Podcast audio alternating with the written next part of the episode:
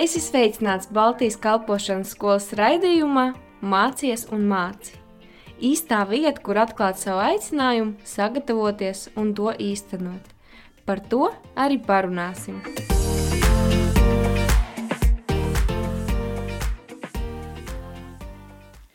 Esiet sveicināti, darbie radioklausītāji!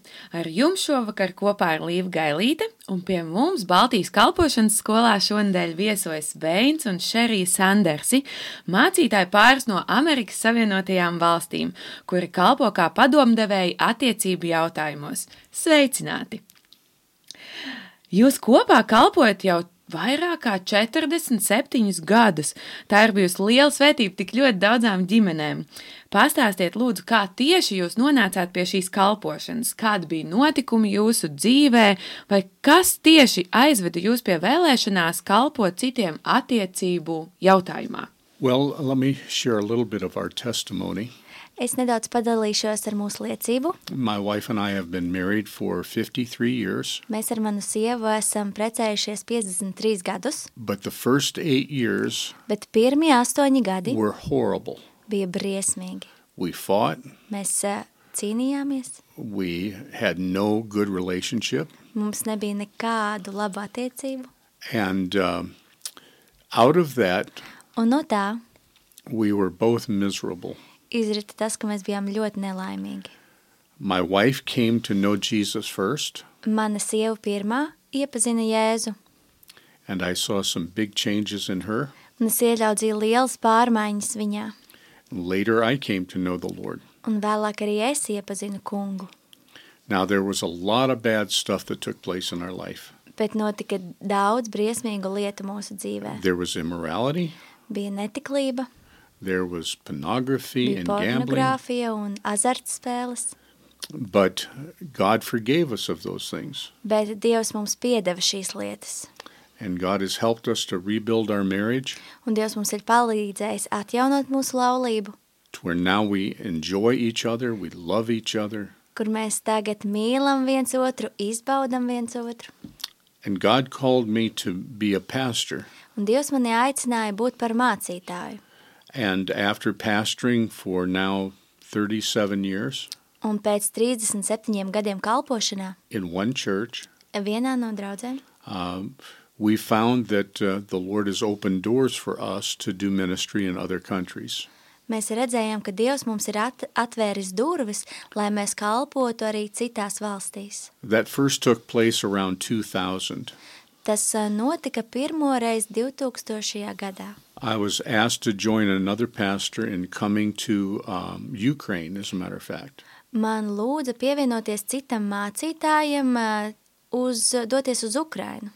And uh, I just went as a support person. Un es vienkārši devos kā atbalsta cilvēks, But the leader of the group, John McFarland, bet ā, grupas līderis Džons asked if I would share something one evening. jautāja, vai es varētu kādu vakaru padalīties ar vārdu. And I felt led to share our testimony of what God's grace had done in our lives. Un man bija aicinājums dalīties ar liecību, ko Dievs ir darījis pie mūsu dzīvēm. And at the end, uh, John asked if I had shared those things with our congregation. Un beigās Džons man jautāja, vai es esmu to dalījis arī ar uh, mūsu draugu. And I told him I had. Un es teicu, ka esmu. And he asked if uh, I would talk with my wife Un viņš jautāja, vai es varētu parunāt ar savu sievu and pray about coming to Ukraine for a two year commitment un uh, lūdza, uh, vai mēs varētu doties uz Ukrainu divu, divu gadu garumā and to do that for twice a year. un kalpot šiem cilvēkiem divreiz gadā. And when I talked with Sherry, Un kad es We parunāju ar prayed Šeriju, about it. un mēs par to lūdzām, we believed it was the Lord's will. mēs ticējām, ka tā ir Dieva griba. So, right around 2000, Un tad aptuveni 2000. we made gadā that two year commitment to go to Ukraine mēs pieņēmām šo twice a year. divu gadu ilgu lēmumu, And since that time, we've traveled to Ukraine about 22, 23 times. un kopš tā laika mēs esam ā, devušies uz ā, Ukrainu divreiz gadā vairāk, vairākas reizes. And from that, the do- Lord opened the door to go to Romania. Un kopš tā laika Dievs ir atvērs arī durvis doties uz country of Georgia. Romāniju, uh, Grūziju, uh, Czech Republic, Čehiju, Hungary, Ungāriju and Poland. un Poliju. And God has given us a real heart for Eastern Europe.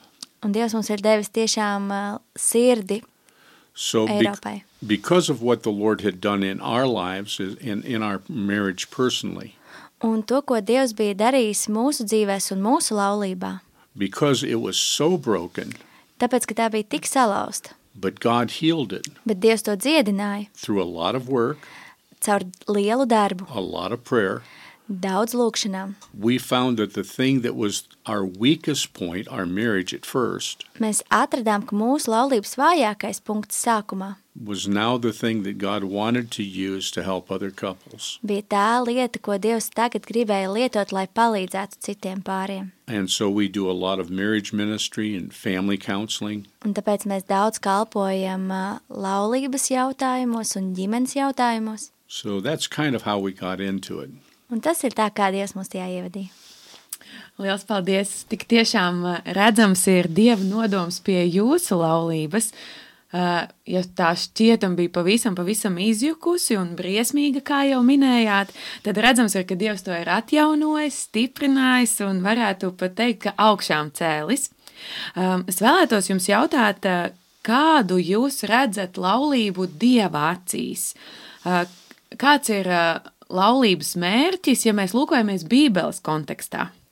The purpose of marriage is to solve the problem of loneliness Laulības mērķis ir ā, atrisināt vientulības problēmu and to have two people join their lives together for the purposes of God. un diviem cilvēkiem savienot savu dzīvi Dieva mērķiem. Tik tiešām brīnišķīgs ir dieva mērķis laulībai. Diemžēl nākas gan saskarties ar situācijām, kurās šķietami it nekas vairs nav labojams, kurās eh, liekas, ka laulība ir izjukusi un eh, kāds no partneriem vēlas šķirties. Kā jūs ieteiktu rīkoties šādos gadījumos, lai šķiršanos novērstu? That's an interesting question, and a lot of people struggle with that same thing. Tas ir interesants jautājums, un daudziem cilvēkiem tiešām ir grūtības šajā jautājumā. We spend a lot of time counseling people that are in that situation where they're ready to throw up their hands and say, I quit. Mēs, es, eh, mēs tiešām daudz laika veltam, lai konsultētu cilvēkus, kuri ir šajā situācijā, kuri ir gatavi atmest ar uh, roku un teikt, mēs uh, aizējam. Our heart is always to see a marriage restored if at all possible. Mūsu sirdis ir meklēt, kā Dievs var atjaunot šo laulību, ja tas ir iespējams. So, what we do usually is start and ask the couple, Are you willing to do whatever is necessary to make this marriage work with God's strength? Mēs sākam ar to, ka mēs uzdodam šim pārim jautājumu, vai jūs esat gatavi strādāt pie tā, lai Dievs atjaunotu jūsu laulību. And most times they will say, Yes, we are, not realizing how hard it's going to be. Un bieži viņi atbild, jā, mēs esam pat uh, nedomādami par to, uh, cik tas patiesībā būs grūti. We share our story with them so that they understand that there's always hope. Mēs dalāmies ar viņiem savā stāstā, lai viņi saprot to, ka vienmēr ir cerība. In our marriage, it had gotten so bad that I actually had hatred in my heart towards Wayne. Un ka mūsu laulība bija tikusi tik zemā punktā, ka man patiešām bija naids pret Veinu. And we were separated for nine months. Un mēs bijām šķirti deviņus mēnešus. And it was during that time that God got a hold of Wayne's heart and he repented. Un tas tieši bija laiks, kad Dievs satvēra Veina sirdi un viņš nožēloja. But because I was also in an adulterous relationship at the time, Bet es tajā laikā arī biju laulības pārkāpšanas attiecībās. it took me a while to repent because I was so angry. Man bija vajadzīgs ilgāks laiks, lai nožēlotu, jo es biju patiesi dusmīga. But once the nine months was over, I allowed him to come home. Bet, kad deviņi mēneši bija pagājuši, es atļāvu viņam atgriezties mājās. And we decided that we were going to take that time to learn how to make this marriage work in spite of how we felt. Un mēs nolēmām, ka mēs veltīsim šo laiku, lai censtos mūsu laulību saglabāt. So the first thing we had to do is make a choice to forgive each other. Pirmā lieta, kas mums bija jādara, mums bija jāizvēlās piedot viens otram. And that required both of us to admit where we had been wrong and where we had sinned against each other. Un, lai to izdarītu, bija vajadzīgs, ka mēs atzīstam to, ko esam izdarījuši un to, ka esam grēkojuši. So that's the first step for every couple. Tas ir pirmais solis ikvienam pārim. The second step Otrais solis is they have to commit their actions to the Lord. - viņiem vajag šīs lietas nest Dieva priekšā. This has nothing to do with their emotions or feelings. Tam nav nekāda sakara ar jūtām vai emocijām. You have to make a choice that you are going to work on the marriage and obey God regardless of how you feel. Tev ir jāizvēlās un jāizlemj, ka tu paklausīsi Dievam un strādās pie laulības, lai ko tev tas prasītu. And then the next step is to choose to be honest with each other, Un tad nākamais solis ir izvēlēties būt eh, atklātam vienam pret otru, but to be honest in a kind way, not in a nasty way. bet būt patiesam un atklātam eh, laipnā veidā. And then you have to choose to keep a short account. Un tad jums ir jāizvēlas neļaut lietām sakrāties. So the question is always what does it mean to keep a short account? What is a short account? Un jautājums vienmēr ir, ko tad tas nozīmē neļaut lietām sakrāties? It are the little foxes, the things during the day that irritate you, that upset you, that maybe make you angry or hurt your feelings. Tās ir tās mazās lietiņas, kas dienas laikā sakrājās, kas varbūt jūs saskumdina vai uh, kaitina vai padara jūs dusmīgus. And in the scripture, it says in Ephesians chapter 4 Un tad rakstos Efeziešiem 4. nodaļā not to let the sun go down on your anger teikts, lai saule nenoriet jums dusmojoties, because it leaves an open door for Satan. jo tas atstāja durvis vaļā sātanam. So we like to encourage couples talk about the things that have been bothering you throughout the day so that you can reconcile it before you go to bed at night. Tāpēc mēs iedrošinām pārus, lai viņi pārunā šīs lietas, kas eh, dienas laikā varbūt ir notikušas, lai varētu salikt mieru pirms tie dodas miega. Because if you're like most couples, the reason you got into the trouble that you're in in the first place is because you didn't talk about these things. Jo, ja jūs esat eh, viens no daudziem pāriem, tad eh, visticamāk, ka šajā strīdā jūs iegājāt, tāpēc, ka jūs neizrunājāt mazās lietiņas pirms tam. Or you kept stuffing them inside and you didn't talk to the point where when you finally did, you were so angry, then you were saying hurtful, hateful things to each other, and that made the situation worse. Vai jūs turējāt tās lietas pie sevis, līdz tās sakrājās, un jūs tās pateicāt dusmīgā vai nejaukā veidā?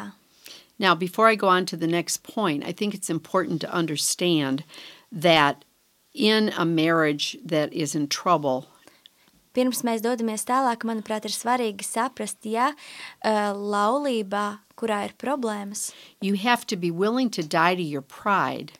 Jums ir jābūt gataviem nomirt savam lepnumam. And really make a choice to hear each other. Un patiešām izvēlēties dzirdēt vienam otru, without getting defensive. nekļūstot apvainot, And that's what it means. Necenšoties sevi aizstāvēt. For instance, my husband might say something to me that I hear wrongly. Piemēram, mans vīrs ir pateicis man kaut ko, ko es nepareizi dzirdu. And what we've learned to do is to say to each other, Let me tell you what I just heard you say. Is that what you meant? Un ko mēs esam iemācījušies darīt, eh, es viņām saku, vai patieši, pat tiešām šis ir tas, ko tu gribēji pateikt, jo es sadzirdēju šo. And so, what that does is it clarifies Un ko tas dara? Tas eh, padara skaidru, what's really being said. kas patiesībā tiek pateikts. And that helps us to resolve the conflict that might arise otherwise. Un tas mums palīdz atrisināt konfliktu, kurš varētu izvērsties. And then the last thing that we encourage people to do Un pēdējā lieta, ko mēs iedrošinām cilvēkus darīt, as they're going through this restoration process ja viņi iet cauri šim atjaunošanas procesam, is to do as the scripture says in Revelation chapter 2. ir darīt to, ko mums māca raksti atklāsmes otrajā nodaļā. Remember where you came from, Atcerieties, no kurienes esat nākuši, repent, atgriezieties and go back and do those things you did at the first. Un dariet tās lietas, ko, tu, ko jūs darījāt sākumā. If you remember correctly, that church left their first love. Ja jūs pareizi atceraties, tad draudzene atstāja savu pirmo mīlestību. And Jesus was telling them how to rekindle that love so that they would be in right relationship with Him again. Un Jēzus viņiem mācīja, kā atjaunot šo pirmo mīlestību, lai viņi būtu pareizās attiecībās. And most couples get excited about this part. Un pārsvarā pāri ir priecīgi un gaida šo notikumu, because they get to sit down and talk about when they were dating each other. jo viņi var apsēsties un parunāt par laikiem, kad viņi tikai sāka satikties. And we encourage them to share with each other what the other person did that won their heart. Un mēs iedrošinām viņus pārunāt šīs lietas, ko otrs darīja, kas eh, lika viņā iemīlēties. And then begin to do those things again. Un tad sākt šīs lietas atkal darīt. And what happens is at first you're doing it as an act of your will and you feel almost like a hypocrite. Un kas notiek, ir, ka jūs cenšaties to darīt pēc savas gribas, bet jūs sākat justies kā liekulis. But you really aren't. You are being obedient to the Word of God Bet patiesībā jūs neliekuļojat, jūs vienkārši paklausat Dieva vārdam, because you're choosing to do the right thing jo jūs izvēlaties darīt to, kas ir pareizi, so that your love can be rekindled towards your spouse. lai jūsu mīlestība pret jūsu pāri tiktu atjaunot. And our experience has been that 95% of the time, Un mūsu pieredze, ka 95% laika these steps šie soļi work. strādā. And couples find that their love is restored Un pāri saprot, ka viņu mīlestība ir atjaunota, and they're able to heal un eh, tā var tikt dziedināta and avoid divorce. un iztikt bez laulības šķiršanas. And God gets the glory. Un viss gods Dievam. Slava Dievam! Tik tiešām paldies jums par šiem vērtīgajiem padomiem. Klausoties, ir skaidrs, kā ar Dievu tik tiešām visas lietas ir iespējams, un šķiet, ka pat visizjukušākā laulība var tikt atjaunota. Bet kā rīkoties gadījumos, kad viens no laulātajiem ir ticīgs, bet otrs nav? Piemēram, tas, kurš ir ticīgs, tas apmeklē dievkalpojumus, dodas uz draugu, lasa bībeli, apmeklē dažādus uh, draudzes pasākumus, un šim neticīgajam dzīvesbiedram tas var likties uh, varbūt pat traucējoši. Tāpat otrādi, kad uh, ticīgajam kaut kas no tā, ko neticīgais dara šajās attiecībās, arī var likties nepiemēroti, viņa dzīvesveids vai uzvedība kādās situācijās. Kā saglabāt cieņu, mīlestību un mieru šādās attiecībās? Vai vajadzētu kā rīkoties, vai tomēr pacietīgi gaidīt, kamēr Dievs pats visu šo situāciju izmainīs? If you're married to an unbeliever, you need to remember that they have no spiritual perception, no spiritual understanding.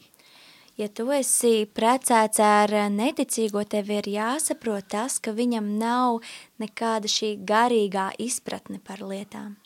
Sometimes what we do as believers is we just assume that we can continue to be the spiritual person and it intimidates the unbeliever. Un tas, ko mēs bieži vien kā ticīgie domājam, ka mēs vienkārši varam turpināt būt šīs garīgās ā, būtnes, ā, bet tas ā, rada spiedienu otram cilvēkam. It's like expecting a two year old child to act like a 20 year old adult. Tas ir kā gaidīt no divgadnieka, ka viņš uzgadī, uzvedīsies kā 20 gadīgs. The unbeliever doesn't have the capacity to understand what's happening in your life. Neticīgam cilvēkam nav iespēju izprast, kas notiek jūsu pasaulē. For instance, sometimes, let's say a woman comes to faith in Christ. Piemēram, ā, sieviete nāk pie Kristus, and she finds fellowship at the church, un viņa atrod šo sadraudzību draudzē, she gets involved with prayer. Viņa iesaistās lūkšana dzīvē, and in women's group activities, un sieviešu grupiņas dažādās aktivitātēs, and she begins to spend all of her time at the church. un viņa sāka visu savu laiku pavadīt draudzē. It's almost to her husband like she has a new love. It, viņa vīra acīs, it kā viņai būtu jauna mīlestība. which is true. She loves Jesus. Kas ir taisnība, viņa tagad mīl Jēzu. But many times the unbelieving husband becomes jealous Bet uh, bieži vien neticīgais vīrs kļūst greizsirdīgs and angry un dusmīgs, because this is not the woman that he married. Yes. She's different. jo šī nav tā sieva, ko viņš apprecēja. So she needs to be sensitive to where he is spiritually Viņai vajag būt jūtīgam, kur viņas vīrs ir garīgā ziņā, and not be running to the church all the time, un uh, vienmēr neskriet uz draudzi, which makes him feel more angry and more insecure. kas liek vīram justies ar vēl, vēl dusmīgākam. Let me interject something here. Es kaut ko piebildīšu. In 1 Peter chapter 3, Pirmā pētera trešajā the nodaļā. first few verses, I think the first four verses, Pirmās četras raksturvietas. tell the wife that if she has an unbelieving husband, Saka sievai, kurai ir neticīgs vīrs, that she's to live her life in such a way that he sees that she's chaste and respectful towards him.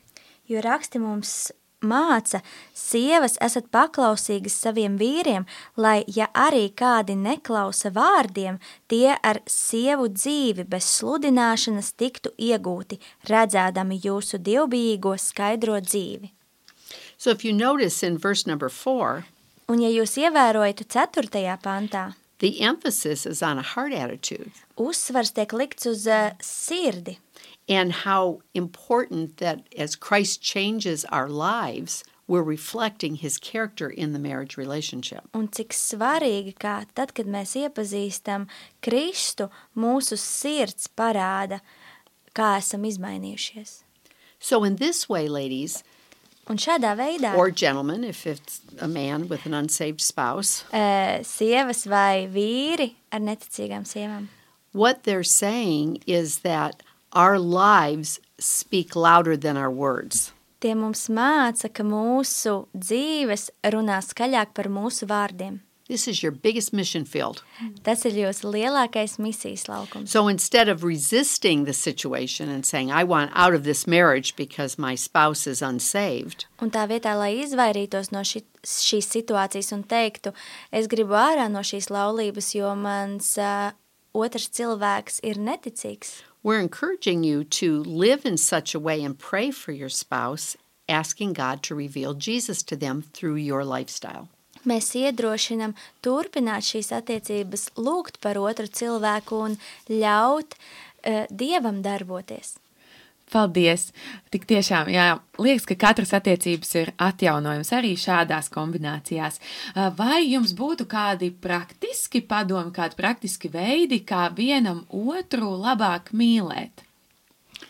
Well, some of the practical steps, Jesus said, uh, the greatest command is to love God with all your heart, soul, mind, and strength, and to love your neighbor as yourself. Un praktiski veidi, viens no tiem Jēzus mums teica, mīliet eh, viens otru, kā Dievs jūs mīl, un mīliet viens otru, mīliet savu tuvāko kā sevi pašu.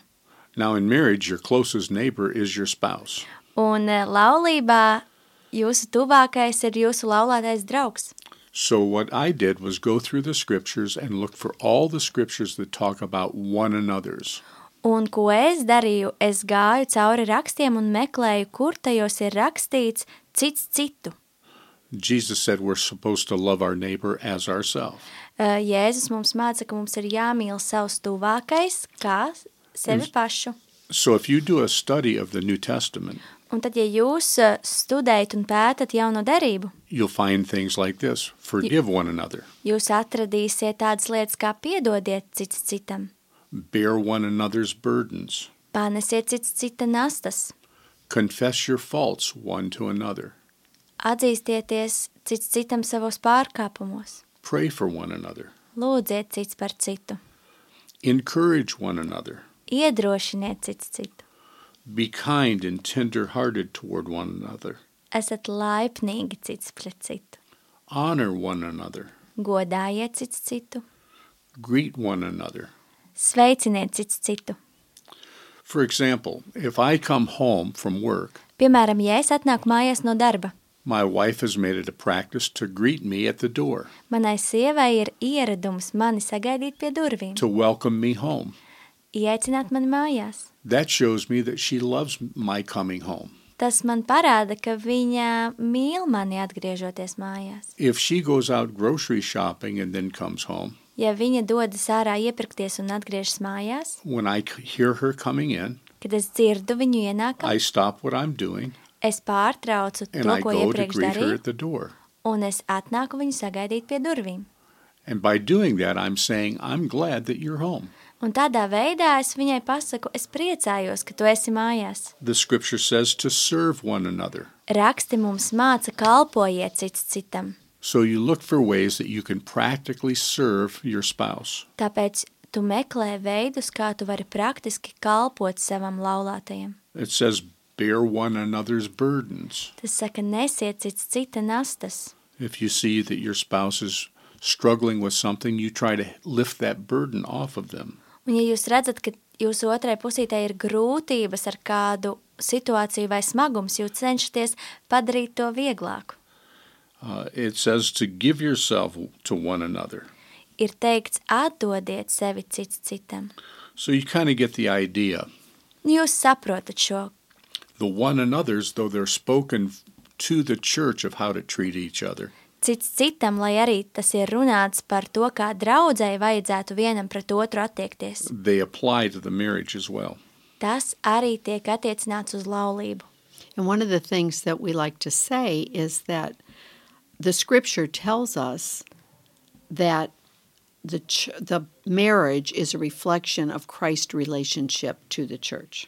Un tas, ko arī mums māca raksti, ka laulība ir atspūgs Kristus attiecībām ar draudzi. So how much better that we practice these things in our homes with each other Un kas var būt labāks par to, ja mēs to praktizējam mūsu mājās, mūsu draudzē mājās? than just on Sunday morning. Labāk kā tikai svētdienas dienās. And this works especially well when you have an unbeliever in the home and you begin to treat them in this way. It speaks volumes to them. Un tas īpaši strādā brīžos, kad ā, ģimenē ir kāds neticīgais, un jūs šo sākat ieviest. And that's how we've learned to love one another. And that's what brought our marriage back to life as we practice these things with each other.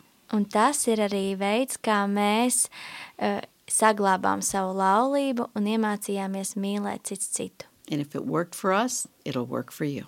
Un, ja tas strādāja mums, tas strādās arī jums. So, in closing, we just want to thank you for having us. Un noslēdzot, mēs vienkārši gribam pateikt paldies, ka Un- uzņēmāt mūs. We're grateful for all that you're doing for the Lord Jesus in your country. Un mēs pateicamies par visu, ko jūs darāt Jēzus Kristus labā. Paldies jums, mīļie Vēni un Šerī, tik tiešām tik daudz vērtīgu padomu. Paldies arī jums, dārgie klausītāji, ka klausījāties. Es gan vēlos teikt jums, ka tas vēl nav viss, jo arī nākamās nedēļas raidījumā mēs tiksimies ar Vēnu un Šeriju, lai turpinātu runāt par attiecību jautājumiem. Paldies, ka klausījāties! Tiekamies nākamnedēļ!